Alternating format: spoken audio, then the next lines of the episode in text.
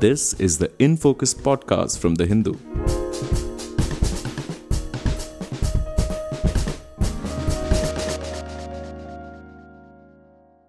Hello and welcome to another edition of the In Focus podcast. I'm your host G Sampath. Following his victory in the November 1 elections and after securing a vote of confidence in parliament, Benjamin Netanyahu has become Prime Minister of Israel for a record sixth time.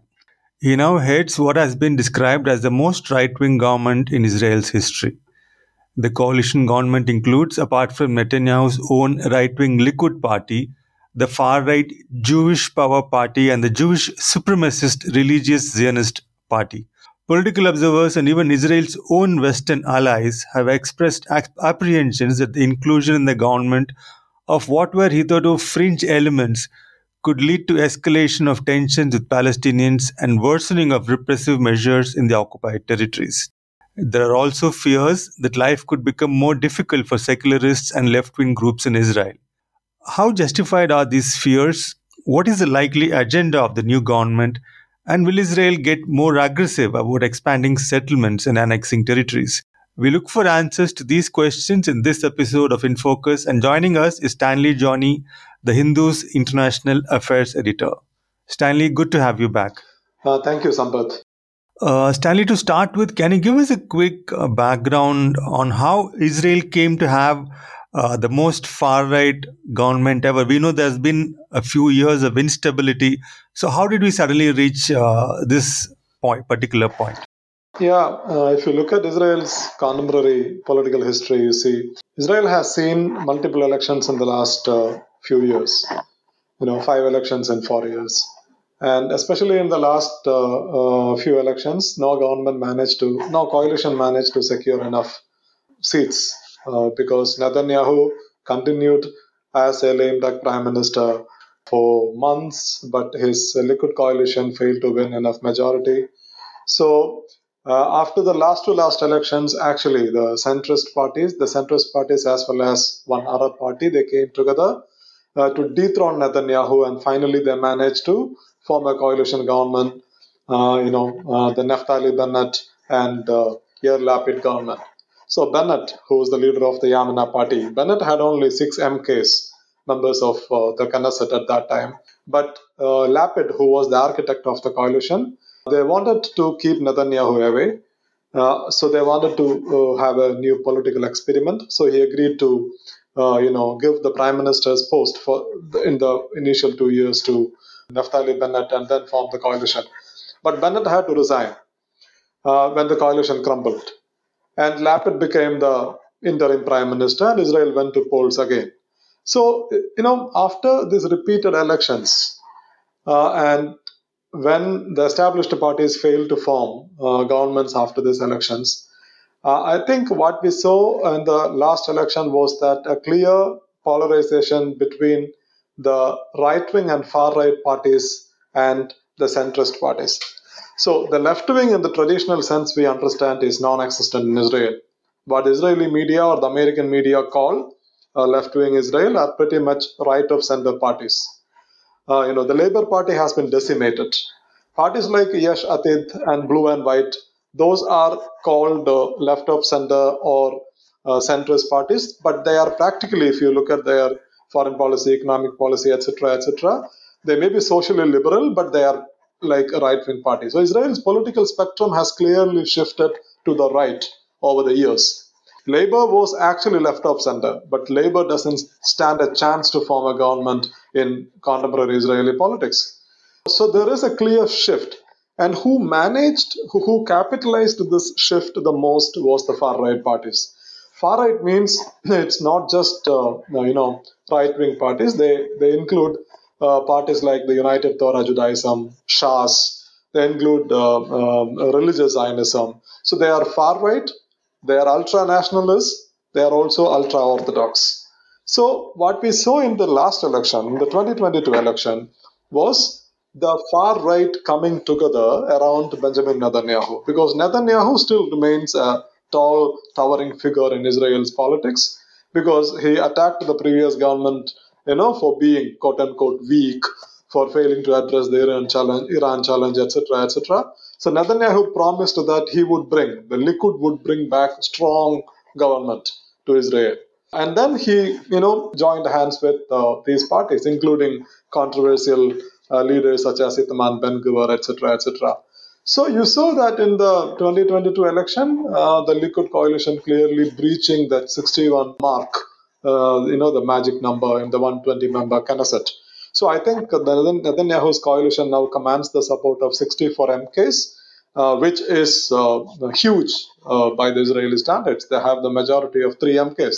The previous coalition was had a razor thin majority of only one MK. That's why the government fell. Uh, so they have a stable government, so to speak, at this point of time with the support of 64 MKs. And they also have um, an ideologically cohesive entity, I would say, because in the past, Netanyahu had formed the, the government with both the right-wing ultra-orthodox parties as well as the centrist parties, such as, uh, you know, uh, Avigdor Lieberman's secular nationalist party was a Netanyahu ally in the past even Kahlon's party, which is also Eli Cohen's party, uh, Kulanu was part of the Netanyahu coalition. So in the in the past, Netanyahu had struck alliances with both right wing as well as the centrist parties or right of center parties, and Likud stood in between. But if you look at the current coalition, Likud is on, actually on the left of the coalition because all the other parties in the coalition are right of Likud. So this is a more of an ideologically cohesive far right government with a clear far right agenda. That's what actually happened in Israel. Right. It, it's quite strange to find that a right wing uh, party like the Likud is uh, to the extreme left of this weird, uh, strange coalition. Now, you also mentioned that this is a coalition of parties which are ultra nationalist and also ultra orthodox. I just uh, was hoping that you'd elaborate on what you mean by ultra orthodox because there's a lot of apprehension around two coalition entities the Jewish Power Party and the religious uh, Zionist Party, and especially their leaders, Ben Gvir and Bezalel Smotrich. I hope I get the names uh, pronunciation correct. Why are liberals so worried about these leaders entering the political mainstream? I mean, are they? I mean, generally we understand right wing, far right to be like you know neo-Nazi and stuff like that. Yeah. But in this context, what does it uh, really mean? So you look at Netanyahu's allies, right? So Shas and United Torah Judaism were part of the government in the past, were part of the ruling coalition in the past. So their views were pretty much known to everybody. They wanted uh, the government, uh, you know, they actually wanted the government to protect uh, religious Jews their tradition, etc., etc., give more importance to them. They also wanted religious to be uh, Jews to be exempt from compulsory military service. They wanted more financial uh, benefits to uh, religious Jews. So they, their views are pretty much known. They are conservative in their political outlook, and they also want the government. Uh, you know, they, they want better synergy between the clergy as well as the government.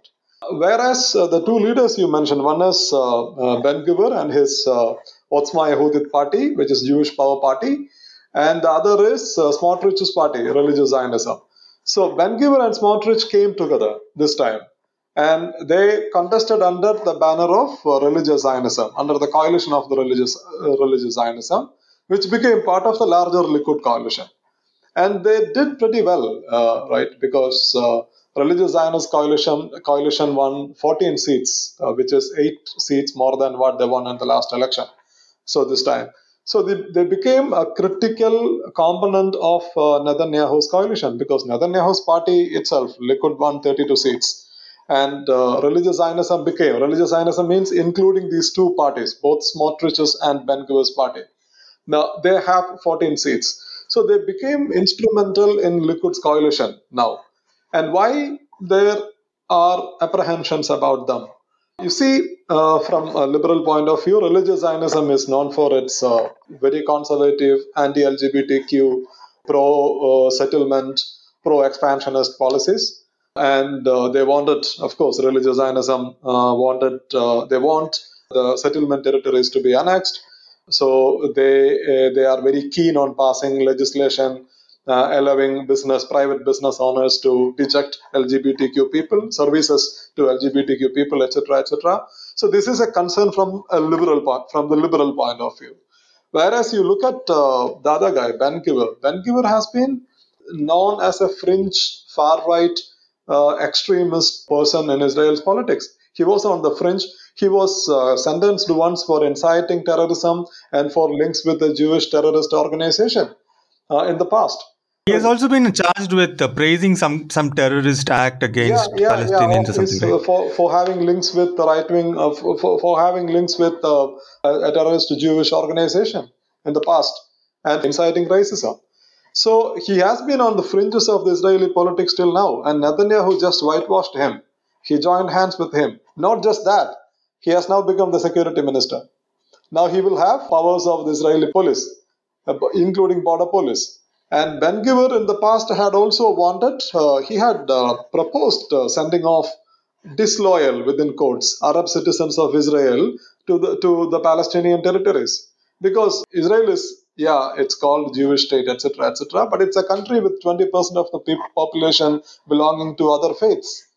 Uh, so it is it is actually a diverse country, Israel. But uh, Ben Gvir also he also challenged the loyalty of uh, Arab MKs uh, because Israel has Arab parties and they have representation in parliament, though they were part of the ruling coalition only once in Israel's 70 years of uh, history.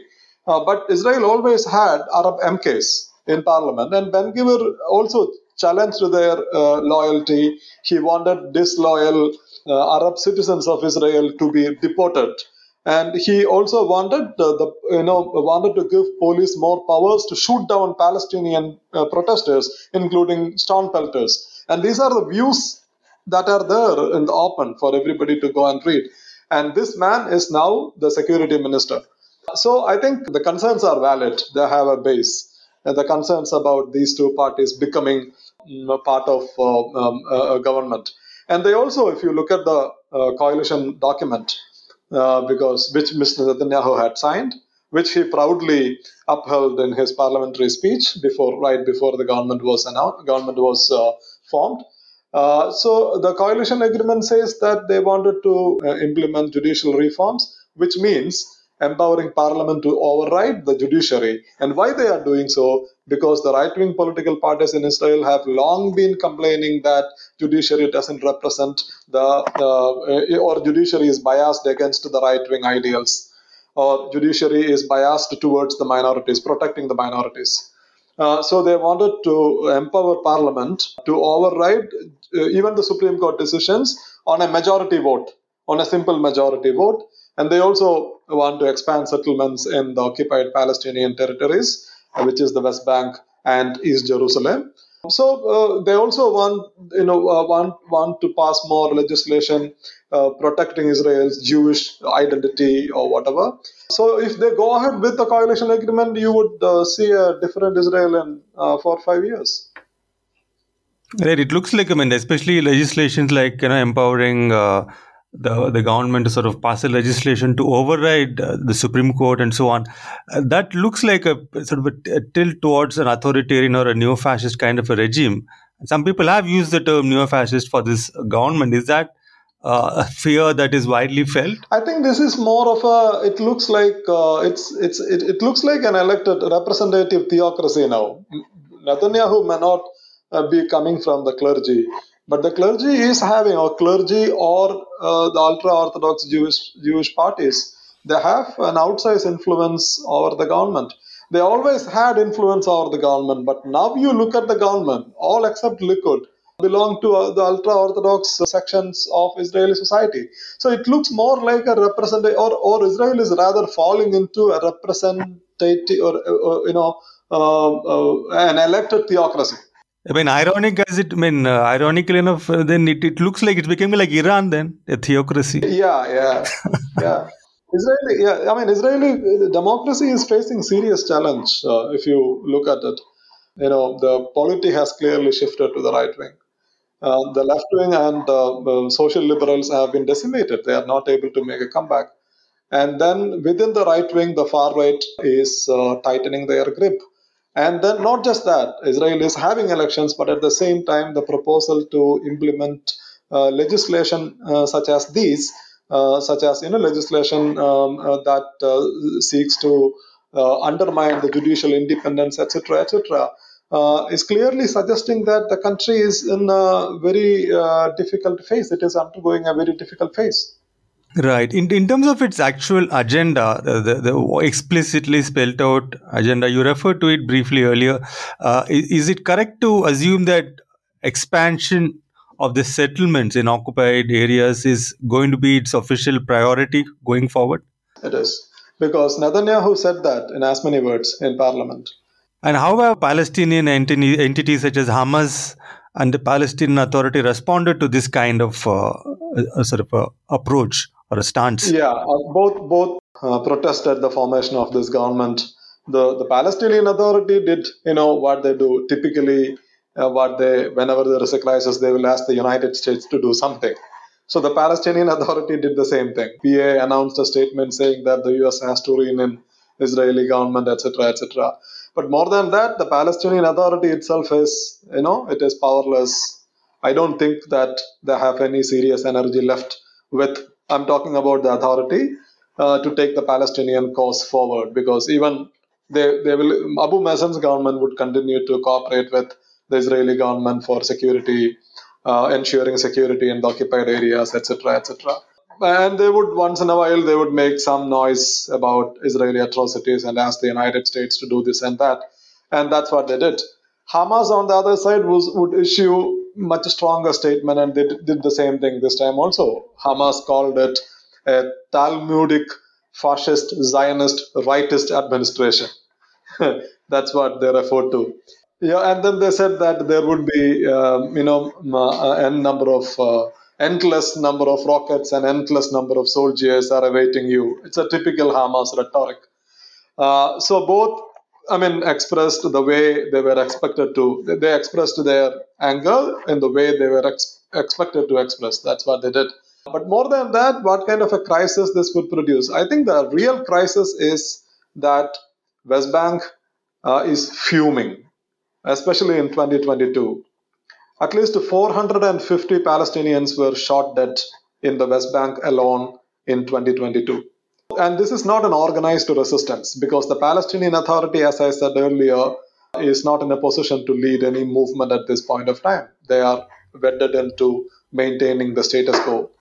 So, these 450 Palestinians were, were killed uh, under a centrist government or a non far right wing government, so to speak. That's right. Okay. Yeah the same government that bombed Gaza in 2022. Okay, now we have got uh, a far right government which is going to be worse than what was uh, this bad. Yeah, now we have got a far right government which uh, wants to rapidly expand settlements. For example, Smotrich said that as finance minister, he said that he will do everything he can do to ensure the uh, ensure that new settlements are built.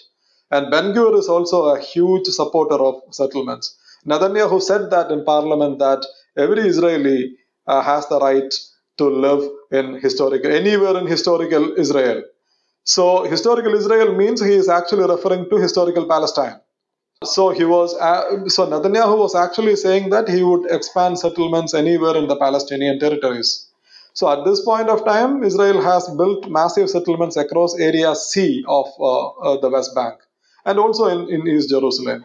So I think, yeah, definitely this government would expand settlements irrespective of the international public opinion. Because uh, in the past also they didn't care much, you know, and nobody did anything to stop them. The United States might issue a statement when a new settlement uh, is announced, but that's it. Or um, you know, uh, once in a while the UN would pass a resolution, like in the case of the Obama administration, uh, when Obama was the lame duck president, after Trump was elected, during that period, before Trump's inauguration, the United States had supported one UN resolution condemning Israel settlements in the West Bank. That's it. So, beyond these noises, I don't think that anybody would do anything to stop the settlement expansion. All right. So, uh, and this government clearly, uh, looking at uh, the character of the government, I think they would go ahead with further Jewish settlements in the occupied Palestinian territories. Right. Expanding settlements is one thing, uh, but annexing land in the occupied territories, that's something else, right? I mean, that, how does that likely to go down? Yeah, I think the right wing parties in the coalition, including Likud, they clearly want wanted to, they want to annex the territories. There is no doubt about it. Netanyahu himself had said this earlier. But annexation at this point of time is not a priority. You you uh, you won't see that in the coalition document. And since it is not in the coalition document, and given the delicate regional situation, I don't expect the government to go ahead with their plan to annex the territories. Why? Because I think Israel, you know, even in uh, expand settlements, the expansion of settlements they've been doing since 1970s, since Menachem Begin's time, and nobody has done anything to stop them. But annexation would create for you know stronger international response. Not just that. Israel's priority from a foreign policy point of view, I think, is to check Iran. And Israel knows that to check Iran, Israel needs the support of the Sunni Arab Gulf monarchies. The UAE, Morocco, Bahrain, and Sudan have already normalized ties with Israel, despite whatever Israel is doing to the Palestinians. And Yair Lapid, the former prime minister and, and foreign minister, said in parliament last week that a normalization of ties with Saudi Arabia could happen soon, within quotes, if the Netanyahu government follows the lead uh, that we took in a relationship. Eli Cohen, the foreign minister, said that he is planning to have an Arab Israel summit in March or April, the Abraham Accord summit. So clearly, Israel wants to strengthen ties with, uh, I think, uh, the Gulf countries. And the Gulf countries are also okay. So the status quo is okay, even for the Gulf kingdoms, even for the Saudis, the UAE. The Israelis can continue the occupation. They can incrementally deepen the occupation.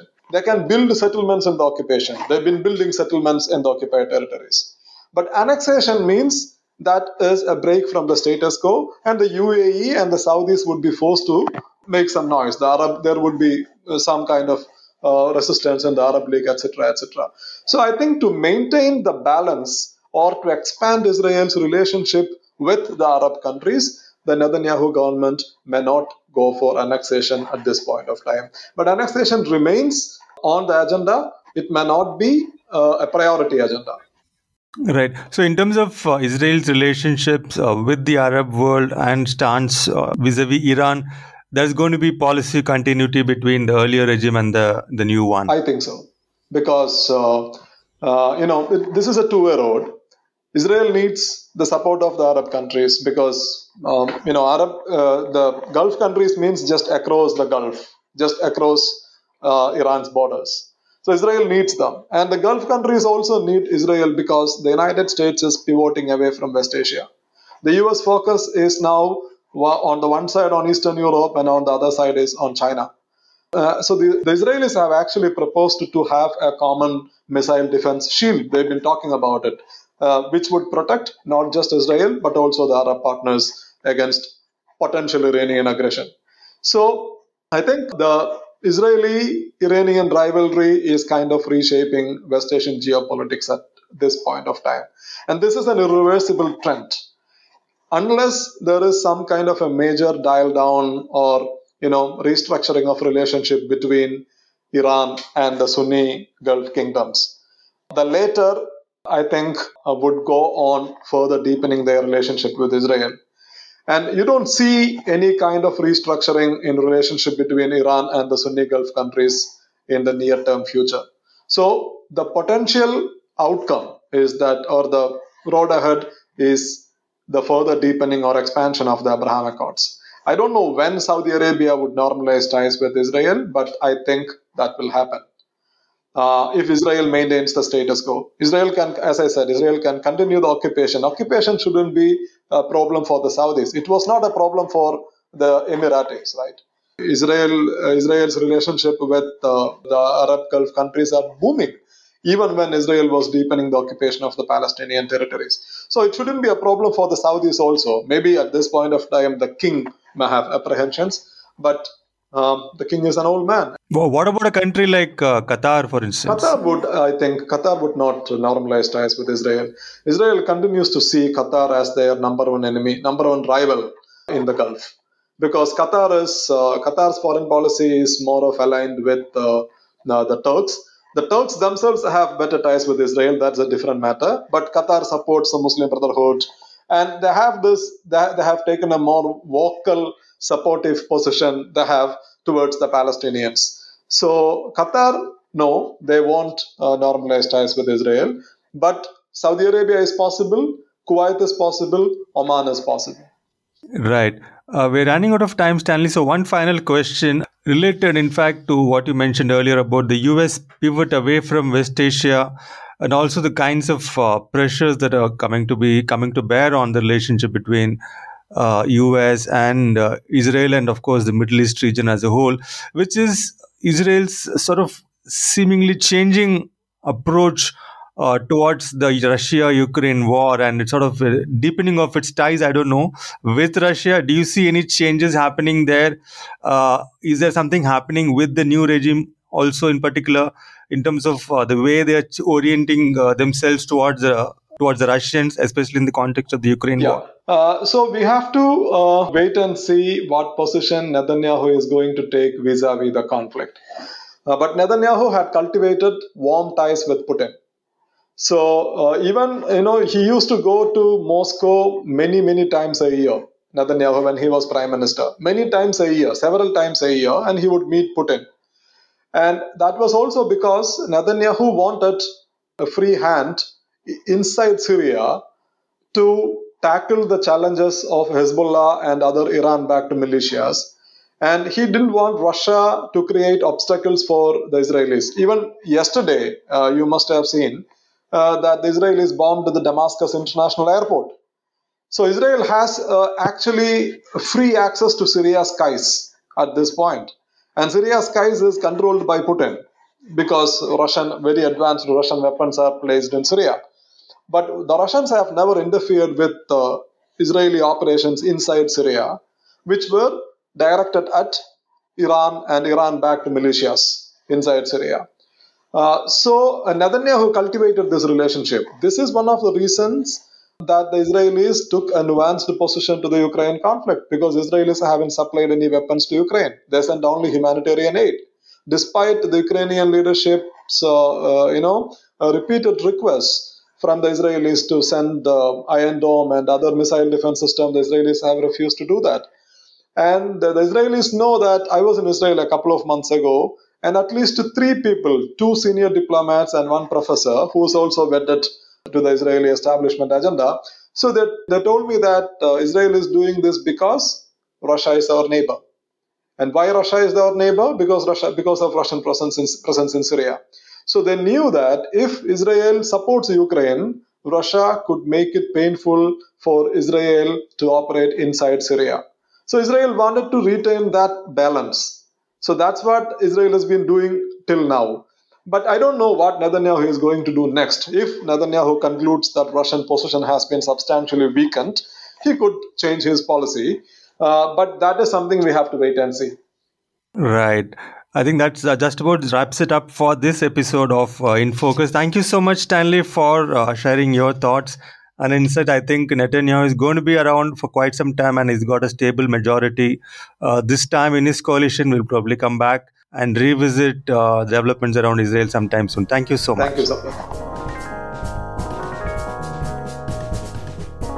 you, In Focus will be back soon with analysis of the biggest news issues. In the meantime, you can find our podcast on Spotify, Apple Podcasts, Stitcher, and other platforms. Just search for in Focus by The Hindu. We'll see you soon.